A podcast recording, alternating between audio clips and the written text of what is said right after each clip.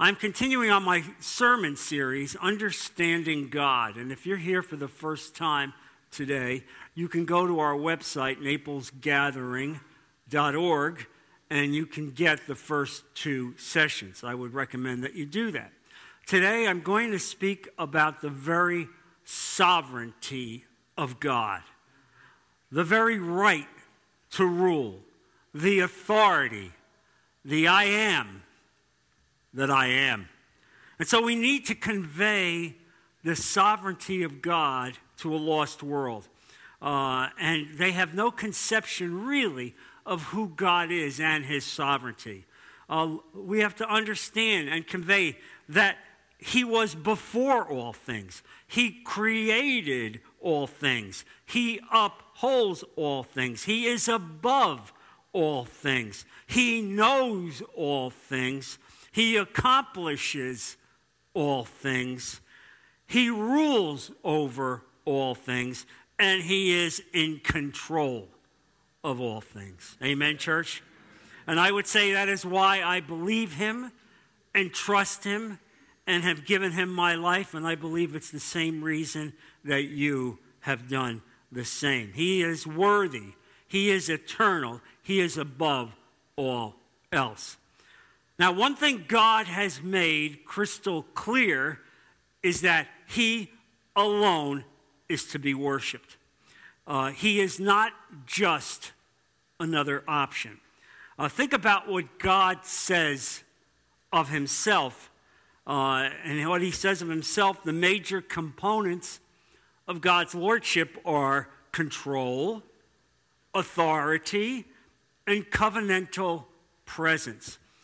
Even the little gods of your life must bow to him.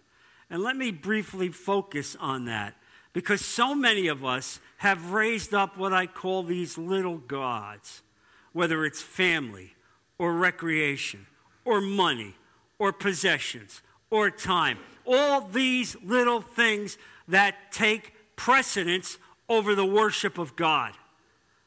God is a, a jealous God. Uh, and I know Oprah Winfrey didn't like that phrase, but that's because Oprah Winfrey didn't have spiritual discernment. We understand what it means to be a jealous God when, in fact, you created everything, you are in control of everything, and now your creation is worshiping little gods. We must bow before him in every possible way. Bible tells us that God is before all things and that he holds all things together.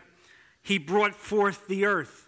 He is the Alpha and Omega, and he is immortal. Look at Psalm 90, verse 2.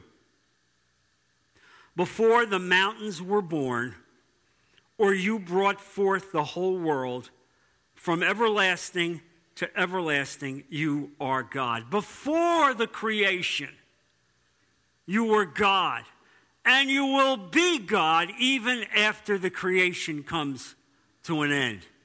And we bow before that.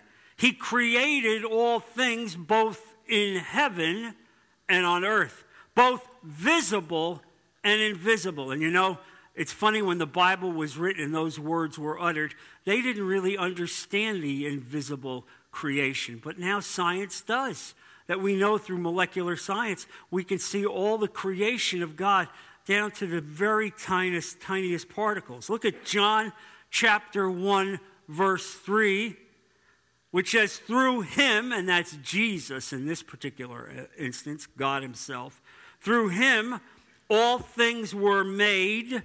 Without him, nothing was made that has been made.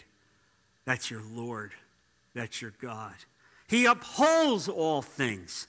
He sustains all things. He holds all of creation together, holding it together by his very word. Look at Colossians chapter 1 verse 17. He, God, he is before all things, and in him all things hold together, meaning the very power of creation the sun, the moon, the planets, the stars, the asteroids, every aspect of creation, both in the sky and in this world, are held together by the power of God. And you know, science has now discovered what's called the interstitial uh, power, which is that power that keeps everything together. They don't understand how it works, all right? But I can tell you how it works. Its name is Jesus. And the day will come, the day will come when God will say, Let it go, let it go. And it will let go. And what you see will come to an end. Uh, his divine name, Yahweh, expresses his sovereign rule over against the claim of human kings such as Pharaoh, and as we're going to study later today, Nebuchadnezzar.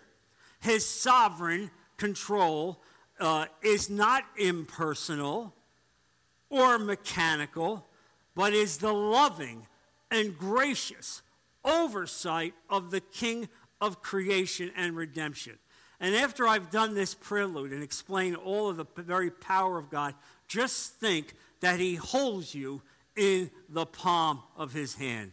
Can you imagine a creator that great that all this would be held together by Him, and yet He sees your name in His hand, and He would go to the cross to die for you? That is your God. This is why we worship him. And so I would say to you today, as a part of this message, when you bow your head and you reach out and you pray to him and you ask for intervention in your life, are you aware of whom you are talking to? The one whom you are speaking to has control over the entire universe, yet he loves and cares and sees you in every way. This is why we worship our God. Now, God reveals his sovereignty in several ways. First, clearly, through his titles. They are as follows I am sovereign, he has said. I am the Most High. I am the Alpha and Omega. I am the King of Kings and the Lord of Lords. And I think my favorite, I am who I am. Isn't that amazing? I am who I am. Where Moses meeting God for the first time and is told, Go back, bring your people out of captivity. Go and tell Pharaoh, Let my people go. And he says, Well, who shall I say sent me? You say, I am who I am. It's as if the title is there before the creation of language. I am in the beginning, no before, no, no after. I am who I am. What an amazing God we have.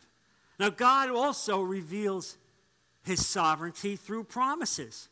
Look at Romans 8 28 one of my favorite verses in Scripture, uh, and it's on the board. We know that in all things God works for the good of those who love Him, who have been called according to His purpose.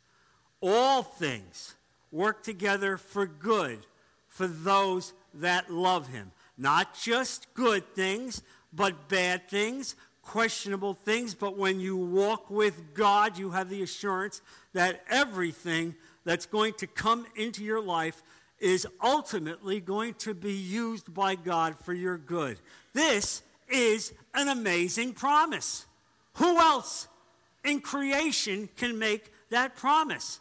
He can somehow take the disparate events of our life and yet weave it together in the most incredible blanket that ultimately lifts us up for our own good if we trust and walk with Him. Folks, this very church building is the result of Romans 8:28. So many of you know this. So many of you have been here with us for 3 years. You know what it was like to leave a place where you were not loved, where there was some persecution that took place, and yet, as you walked out, not knowing where you would go, you walked in obedience. You served him as He called you, not knowing where you ultimately would be, and yet He gave you this place because He loves you and He cares for you. This is the essence of Romans 8:28 in your own life. Uh, and so he must trust him and walk with him. Only a God that is ultimately that powerful and wise could make such a promise. Now, look at the second promise also that comes from worshiping God, and that's found in Philippians chapter 2, verse 9. And there, the scripture says, Therefore, God exalted him, Jesus, to the highest place and gave him the name that is above every name. That at the name of Jesus, every knee should bow in heaven and on earth and under the earth, and every tongue acknowledge that Jesus Christ is Lord to the glory of God the Father. And the church said, Amen, Amen is right. Now, how could God make such a promise unless he holds the power over history? That Jesus would one day be claimed Savior over the entire world, that every knee in this world would bow before him. How could that happen? It could only happen when God controls history. And let me tell you, God, in his sovereignty, does control history. And there will be a day when that takes place. Now, God also demonstrates his sovereignty as the story of history unfolds. And our worldview is God. Our worldview is Jesus Christ. We believe that ultimately, at the end, God writes the story of history. Now, we see this firsthand in the story of the Hebrew people being relieved from their captivity in Egypt. Look at uh, Exodus chapter 3, verse 19. Uh, and it's on the board. And here, God is speaking to Moses, preparing Moses for what he will face when he goes back to confront Pharaoh and asking him to let the Hebrew people leave. And there, God says, But I know that the king of Egypt will not let you go unless a mighty hand compels him. So I will stretch out my hand and strike the Egyptians with all the wonders that I will perform among them. After that, he will let you go. There you see the sovereignty of God. He knew that there was a recalcitrant king who would shake his fist at God, but that was of no moment. And so, what would happen? Ten plagues would be visited on Egypt in a way that no country ever saw. And finally, the last plague, the, the very last plague, where the, the death angel would come and destroy all of the firstborn of Egypt, yet save the firstborn of the Hebrew people. And it was at that moment that Pharaoh would ultimately let the Jewish people go. Now, we see this most clearly in terms of the power of God uh, in the history of Israel. A significant portion uh, of, of what the Jewish people received was because of the powerful miracles of God. Look at what transpired as they left Egypt. Look at how they had the sea parted, the Red Sea parts. And here's the amazing thing, and I love it because I'll, I'll read about recalcitrant philosophers who will say, well, they only went through one inch of water, right? Well, then it's an even greater miracle because in that one inch of water, all of Egypt drowned. Wake up! Wake up! Where's your head? You understand? And so that's the sovereignty of God. That at one point he will save his people, and yet the evildoers can be instantaneously destroyed.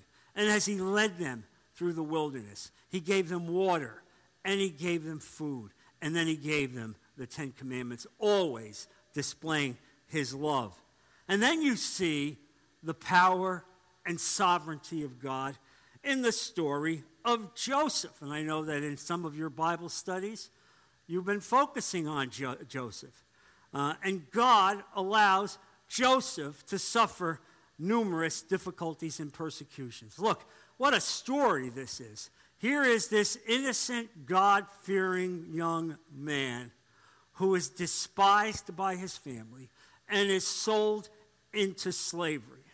And then, as a result of being sold into slavery, he's taken away from his family. They lie to the father, saying he was killed. He winds up being put in Potiphar's household and effectively being a slave for years. Now, I want you to think about it as we talk about Romans 8 28. Do you think at that point Joseph said, Whoa, this is good?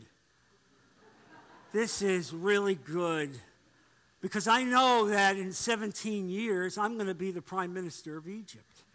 You see, it doesn't work that way. You understand?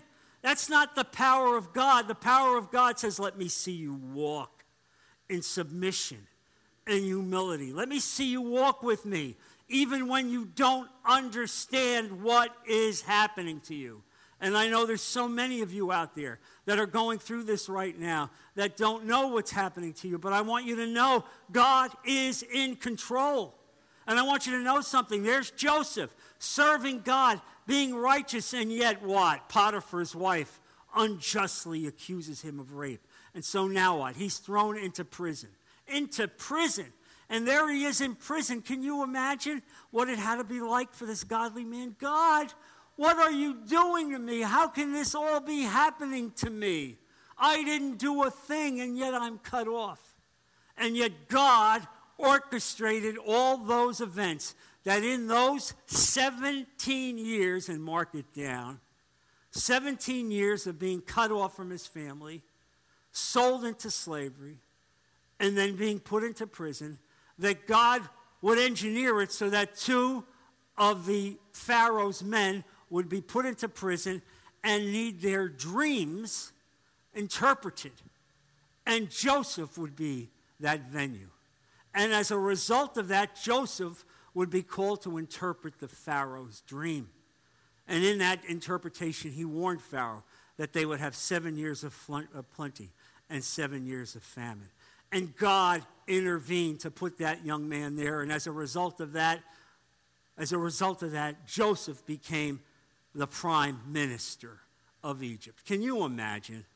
A slave, a Jew, 17 years in captivity, yet God would allow it to come to pass so that he would be the prime minister of Egypt. Now, what happened as a result of that? Certainly, we know that God used Joseph to save the Egyptian people, but he also used Joseph to save the Jewish people because as a result of this, 70 members of Joseph's family, which was the family of Abraham, could come from Canaan into Egypt during the famine and survive there. How about that?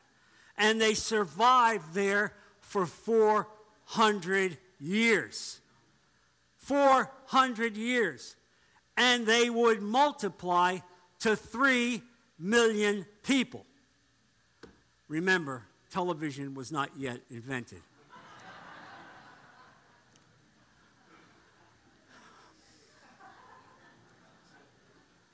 the point of all this, you see, the point of all this is that even while Joseph was in prison, God was fully in control. He is as sovereign with Joseph as he is with you today.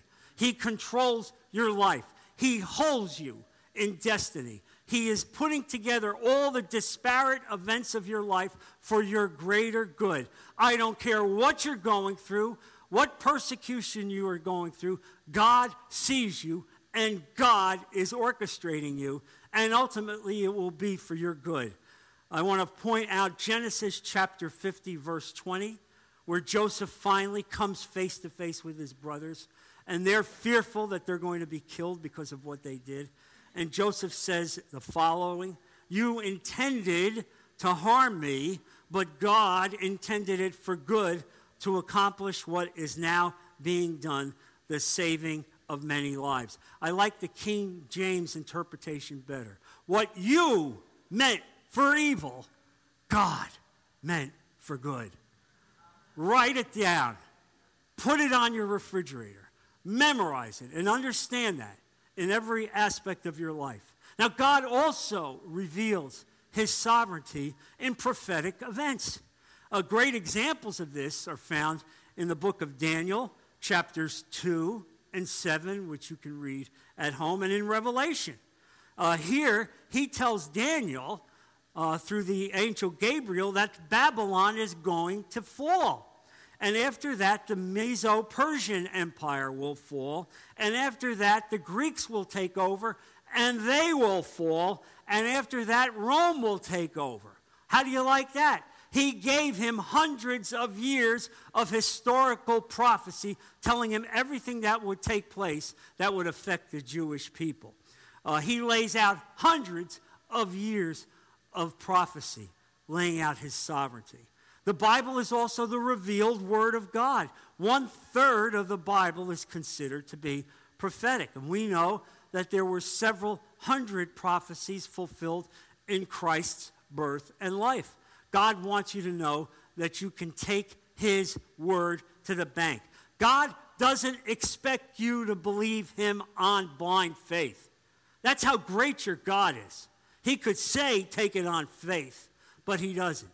He gives you every reason to know that what He says is true. Jesus Himself fulfilled hundreds of prophecies regarding the day He was born, the place He was born, the mother that He would have, uh, the kind of woman she would be, the kind of death He would have, and in fact, the kind of resurrection that He would have. All of it prophetically indicated by the Bible a thousand years before his birth. This proves again that God is sovereign, that he can sit there and make that sovereign determination about what will happen down the road. And here's the other thing even the sovereign determination that Jesus would go to the cross and die.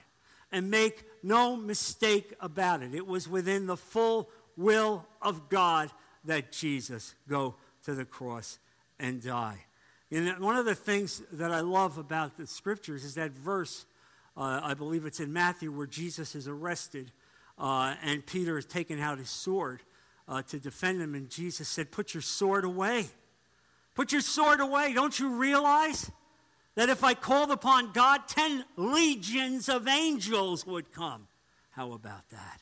Think about your God being on the cross, knowing that just at a word, thousands of angels would have descended and wiped out Rome. And yet Jesus submitted to the will of God. That is your sovereign God. What an amazing God we have. What an amazing story it is.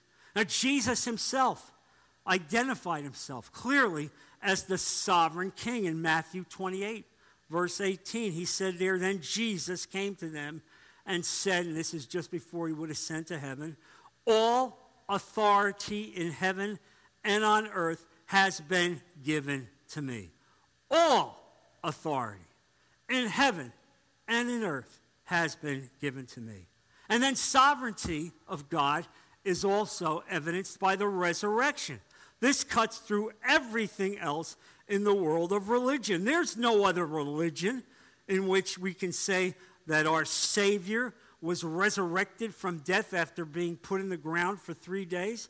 Look, he remained on the earth after the resurrection for 40 days and was witnessed by over 500 eyewitnesses. Paul delineates the names of the eyewitnesses. 500 people saw Jesus walk around, defying the rules of science, defying death itself. All of this, you see, all of this is a historical fact and demonstrates the authority of Jesus Christ as God. This is the crowning glory of the sovereignty of God. Now, this raises an important question for us as Christians.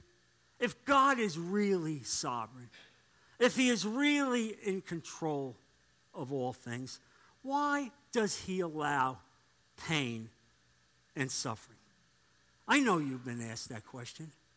I'm sure some of you have thought that question.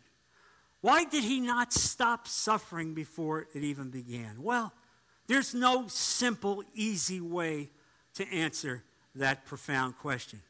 The first answer is that all of creation fell in the Garden of Eden.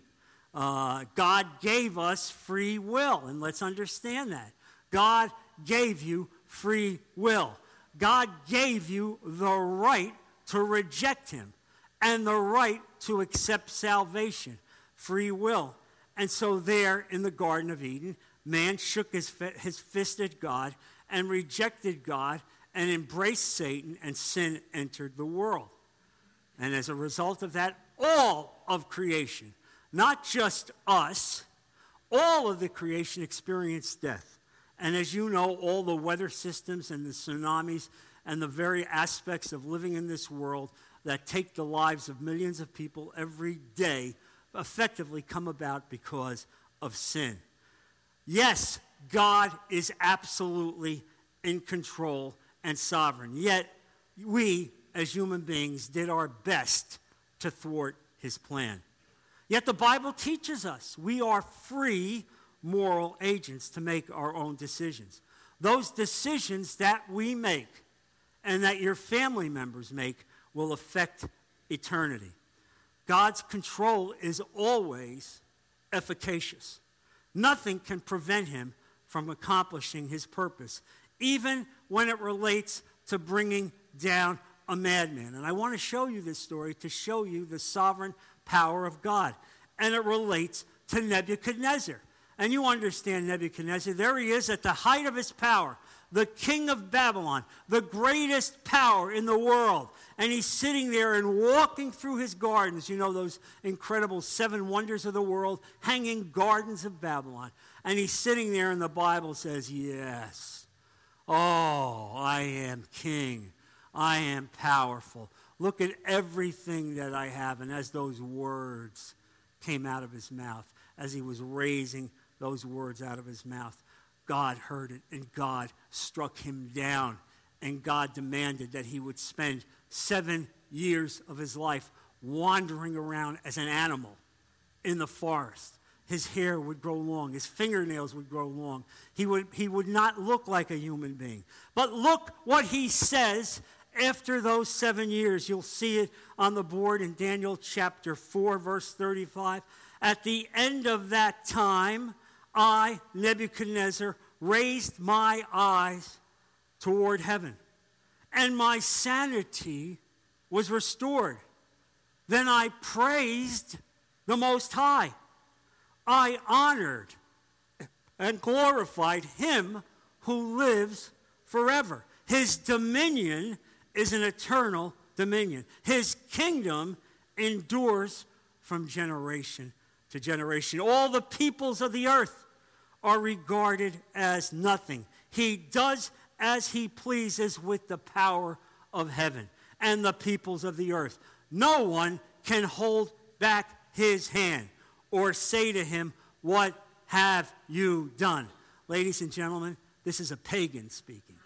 This is a pagan who's been impacted by God.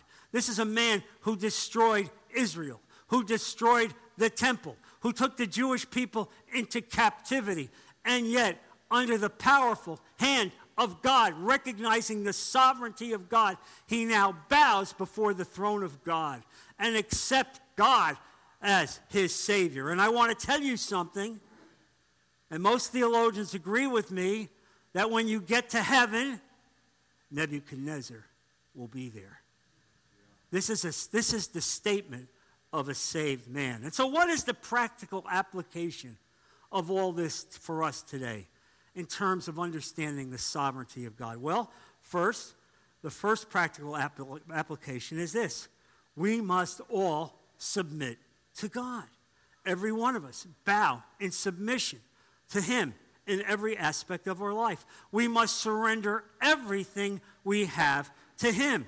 This means your time, your talent, your money, your possessions, your family, your career. Everything has to be placed on the throne of God. And I'm going to say this to you because I and if you don't do that, you're putting yourself in a position where God will say, Well, you know what? Maybe you need a little message. Maybe you need a little message about who really is God. You that to happen. Instead, you want him to say, I love you.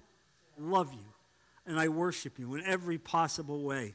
And so we want to do that. Second, nothing can come before him in our lives. Nothing. Nothing. He comes first in every aspect of your life. Third, believe that all that comes into your life is either allowed or decreed by a good God who will use it for your benefit. Look at the example of Joseph 17 years in slavery. You don't think he said enough is enough? Enough is enough, but here's the thing no, it wasn't enough. Because if you were just a house slave for Potiphar, you would never get to be the prime minister. No, I have to send you to prison. And while you're there, you need to meet a couple of other guys. All of this is within the all powerful sovereignty of God. And the same thing counts for you today in your life. Everything as you walk with God will ultimately be used for your good from the beginning to the end. We should be very conscious of this uh, that He will use it for your benefit. He will make you greater. He will make you greater and will find a greater use for your gifts. Look, we have to remember that salvation is God's work from beginning to end. It's all about Him. We had nothing to do with salvation, but understanding that when we were lost, we bowed and said, I need a Savior. And at that moment, as we bowed and reached up to God, He reached across eternity and He saved us. And there it is. He controls creation. And as He controls creation, He controls salvation.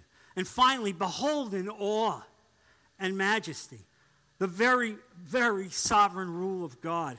And we don't do this very often.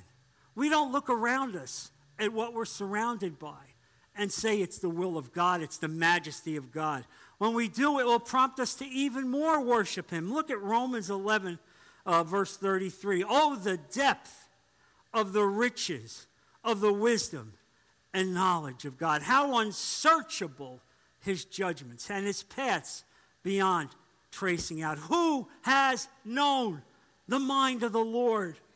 Or who has been his counselor? Who has ever given to God that God should repay them? For from him and through him and for him are all things. To him be the glory forever. All things from Him.